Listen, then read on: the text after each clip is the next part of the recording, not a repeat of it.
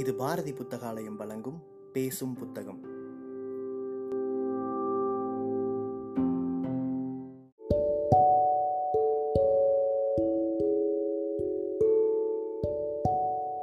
Book day இணையதளத்தின் மூலமாக முன்னெடுக்கப்படும் வாசகர்களுக்கான வாசிப்பு போட்டியில் தேர்வான சிறுகதையை கேட்க இருக்கிறீர்கள்.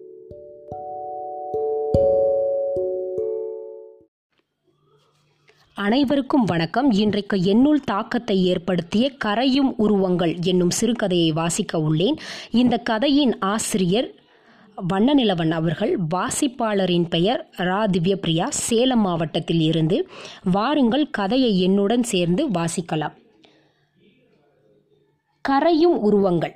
தலையை குனிந்தபடியே நடந்து வந்து கொண்டிருந்தான். அந்த தெருவில் நடமாட்டம் குறைந்து விட்டது ஒரு வீட்டுக்குள்ளிருந்து ராதையின் நெஞ்சமே கேட்டது. வழக்கமாக எந்த இடத்தில் அந்த பாடலை கேட்டாலும் நின்று ரசித்து கேட்பவன் இன்று நிற்காமல் போகிறான்.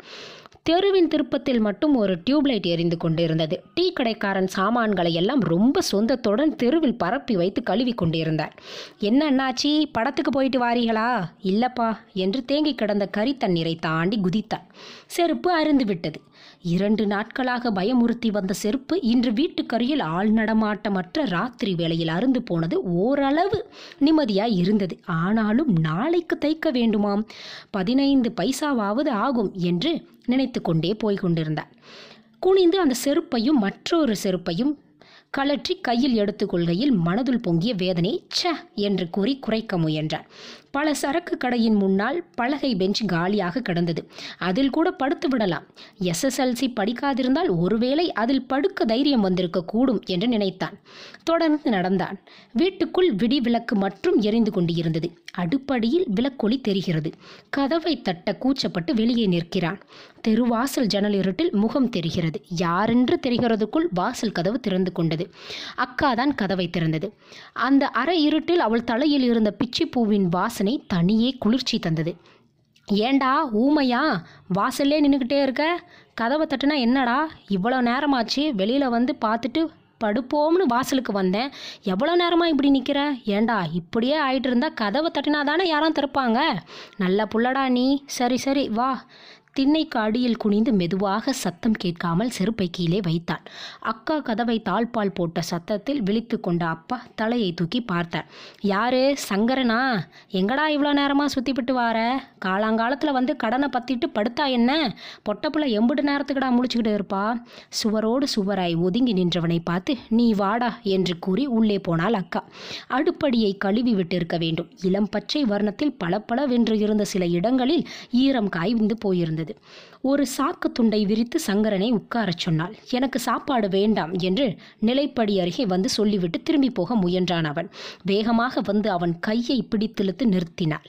அவனது முகத்தையே கொஞ்ச நேரத்துக்கு பார்த்தாள். அவன் தலையை தொங்க போட்டு கொண்டான். எதுக்குடா வேணாங்கிற? வா வந்து சாப்பிட்டு படு. பெரிய இவன் மாதிரி தான் இழுக்காத குறையாக இழுத்து வந்து தோலை பிடித்து அழுத்தி சாக்கின் மீது உட்கார பண்ணினாள். தயாராய் பிசைந்து வைத்திருந்த சாப்பாட்டு தட்டை அவன் முன் வைத்துவிட்டு சிறிய மரப்பலகையை போட்டுக்கொண்டு எதிரே உட்கார்ந்து கொண்டாள். அவன் சாப்பிடவில்லை. தட்டையே முறைத்து பார்த்து கொண்டு இருந்தான் என்னடா பார்த்துக்கிட்டே இருக்க? சாப்பிடு. மத்தியானம் சாப்பிட்டது தானே? சாயங்காலம் காப்பி கூட குடிச்சிருக்க மாட்டியே நீ? சரி சாப்பிடு. அவளுடைய அழுத்தமான பிரியத்தை அவனால் தாங்கிக் கொள்ள முடியவில்லை. பொங்கி வந்த அழுகை தொண்டை குழியில் மரக்கட்டை மாதிரி தடுக்கி கொண்டு நின்றது. பலகையை இழுத்து பக்கத்தில் போட்டு உட்கார்ந்து கொண்டாள். ம் கையை காட்டு. சோற்றை உருட்டி கையில் போட்டாள். உனக்கு மட்டுமாடா வேலை இல்லாமல் ஊரில் இருக்க? எவ்வளவோ பிள்ளைக வேலை இல்லாமல் உன்ன மாதிரி படித்து போட்டு வீட்டில் தானே இருக்காக? வீட்டில் வீட்டுக்கு வாசப்படிடா. எனக்கும் தான் வயசும் பொழுதும் ஏறிக்கிட்டே போகுது. நான் யார்கிட்ட போய் அலட்டும்? ம் கையை நல்லா விரி. சோறு கீழே சிந்திர போகுது. யார் வீட்டுக்கோ வர மாதிரி தயங்கி தயங்கி வார. யார் வீட்டிலையோ சாப்பிட்ற மாதிரி கூச்சப்படுற. ம் வாயில் போடு. இன்னும் கொஞ்சம் சோறு கேட்டு வாங்கி சாப்பிட்டாள்.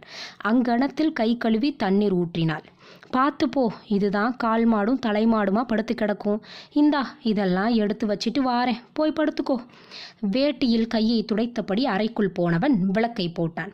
பெரிய தம்பி புரண்டு படுத்தான். ஊஞ்சல் சத்தம் எழும்பி தேய்ந்தது. அந்த சத்தத்தை அவனுக்கு நினைவு தெரிந்த நாளிலிருந்தே கேட்டு வருகிறான். அது அவனுக்கு ரொம்ப பிடித்தமான சத்தம். அந்த ஊஞ்சலில் தம்பி அக்கா அவன் எல்லோருமே லீவ் நாட்களில் பஸ் விளையாடுவார்கள்.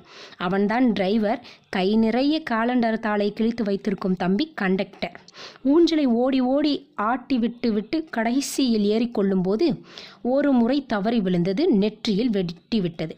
நெற்றி தழும்பிற்கு அவன் அவனது கை தானாகவே போயிற்று.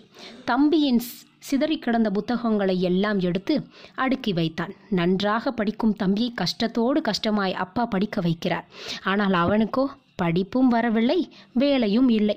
சட்டையை கழற்றி கொடியில் போட்டான். படுக்கையில் சுவரோரமாக சாய்ந்து உட்கார்ந்து கொண்டான். தூங்க போறதில்லை. இருந்தாலும் படுத்தே ஆக வேண்டும். இது என்ன கஷ்டம்? வீட்டுக்குள்ளே இருக்கவே சங்கடமாக இருந்தது. அக்கா வந்தாள். அவனுடைய தலைமாட்டில்தான் அவளுக்கு படுக்கை. இன்னும் என்ன யோசனை பண்ணிக்கிட்டே இருக்க? படுக்க வேண்டாமா? என்றாள். பெருமூச்சு விட்டான். இவன் தலையணையிலும் அவன் தலையணையிலுமாக சேர்ந்து உட்கார்ந்து கொண்டாள். மங்கிய வ விடிவிளக்கு வெளிச்சத்தில் ரொம்ப அழகாக இருந்தாள். வீட்டில் எல்லாரையும் விட அவள் நல்ல சிகப்புதான். இருந்தும் கல்யாணமாகவில்லை. அந்த கம்பெனியில் யாரோ உன் ஃப்ரெண்டு இருக்கான்னு வேலை விஷயமா வர சொன்னான்னு சொன்னையே பாத்தியா? கொஞ்ச நேரம் பேசாமல் இருந்துவிட்டு மெதுவாக பேச ஆரம்பித்தான். பார்த்தேன் நாளானைக்கு வர சொல்லி விட்டு இருக்கான் வழியில் லாலா சத்திரமுக்கில் ஆறுமுகத்து மாமாவை பார்த்தேன். நாளைக்கு தாளை யூத்துக்கு வா. எங்கள் சூப்பர்வைசர்கிட்ட சொல்லலாம்னு சொன்னார். ரொம்ப பயந்து தாழ்ந்த குரலில் பேசினான். அவங்க வீட்டில் எல்லாரும் சௌக்கியந்தானே அவங்க பையன் வேலையில் சேர்ந்தாச்சாமே? பின்ன நம்ம அப்பாவை மாதிரியா? இவங்களுக்கெல்லாம் இருக்கிற செல்வாக்கை யார்கிட்டையாவது சொல்லி அடித்து முயன்ற கிடைக்கும். அந்த மாமாவின் பையனை கூட அக்காவுக்கு பேசிவிட்டு ஒன்றும் நடக்கலை. நாளைக்கு நீ தாளாயூத்துக்கு எப்போ போக போகிற என்னத்தை போக சொல்லுத? அங்கனப்பால வேலையை வச்சுக்கிட்டே காத்துக்கிட்டு இருக்காங்களாக்கு போடா முட்டாள். அந்த மாமா உன்னையே மெனக்கெட்டு பார்த்து கூப்பிட்டுருக்குறாங்கள போயிட்டு வருவியா? பஸ்ஸுக்கு காசு வச்சிருக்கியா? நீ காசு இல்லாட்ட சொல்லாமல் நீ காசு இல்லாமல் சொல்லாமல் கொள்ளாமல் நடந்தே கூட போயிருவியே. ம் இருக்கு. பொய் சொல்லாத. கொடியில் கிடந்த அவன் சட்டையை உட்கார்ந்தபடியே கையை நீட்டி இழுத்தாள். ஒரு ஐந்து பைசா கீழே விழுந்தது. சட்டையில் இருந்த ஒரு வேர்வை வாடை பைக்குள் கையை விட்டு தேடினாள். இரண்டு கசங்கி போன பஸ் டிக்கெட்டை எடுத்து வெளியே போட்டாள். எங்கடா காசு வச்சிருக்க? எனக்கு உன்னை தெரியாதாடா? என்று எழுந்து போய் பீரோவை திறந்தாள். அவளுடைய துணிக்குள் இருந்த தட்டிலிருந்து ஒரு சாக்லேட் டப்பாவை எடுத்தாள். டப்பாவில் இருந்த சின்ன குங்குமம் சொப்பை எடுத்துக்கொண்டு வெளிச்சத்திற்கு வந்தாள். மடக்கி வைத்திருந்த ஒரு ரூபாய் நோட்டை பிரித்து அவனிடம் நீட்டினாள். எதுக்கு அக்கா? மெல்லச் சொன்னான் அவளை அண்ணாந்து பார்த்து. சரிதான்டா ரொம்ப பிகவ் பண்ணிக்காதடா என்று சொல்லிவிட்டு சிரித்தாள். மீண்டும் அருகில் வந்து அமர்ந்தவன் சட்டையை எடுத்து கை மடிப்பை பிரித்தாள். அவனிடம் இருந்த ரூபாயை வாங்கி அந்த மடிப்புக்குள் சுற்றினாள். இன்னைக்கு தானே இந்த சட்டையை போட்ட? அதுக்குள்ள ஒரே வேர்வையா ஆக்கிட்டு வந்திருக்கியே. சோப்பு போட்டு குளிக்கிறதே ஐயா விட்டாச்சு போல இருக்கே அவளை நேருக்கு நேர் பார்த்தான். எல்லாம் நான் பார்த்துக்கிட்டு தாண்டா இருக்கேன். இவ வீட்டில் கிடக்கவ தானே இவளுக்கு என்ன தெரியும்னு நினச்சிக்கிட்டு இருக்கீங்க? சோப்பு போட்டு குளிக்கிறத விட்டுட்ட. எல்லாரும் பேஸ்ட் எடுத்து பல்லு தேய்க்கிறாங்க. நீ பதினைந்து பைசாவுக்கு பல் பொடி வாங்கிட்டு தேய்க்க. அம்மாவுக்கு இதெல்லாம் கவனித்து பார்க்க தெரியாது. உனக்கு என்னடா வந்துச்சு? வேலை இல்லாமல் இருக்கிறதுக்காக இவ்வளவு ரோஷத்தோட இருக்கணுமாடா? அக்காவை பாரு வீட்டில் உட்காந்து பத்து பத்து வருஷம் முடிய போகுது. எந்த சௌகரியத்தையாவது குறைச்சிருப்பனா? ஆனாலும் நீ ரோஷக்கார பயடா. விசும்பலகாக குறைந்தது குரல். சட்டென்று முகத்தை அவள் மடியில் குப்புற வைத்து கொண்டு படுத்தான். அவள் அவனுடைய விம்மித்தாளும் முதுகை தடவி கொடுத்து கொண்டிருந்தாள்.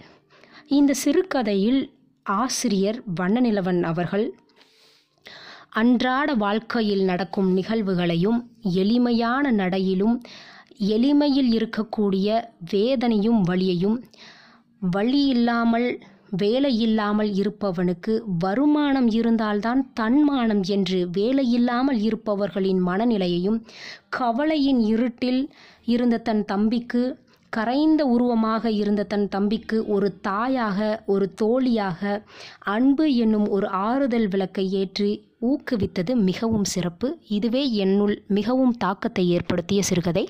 அனைவருக்கும் நன்றி.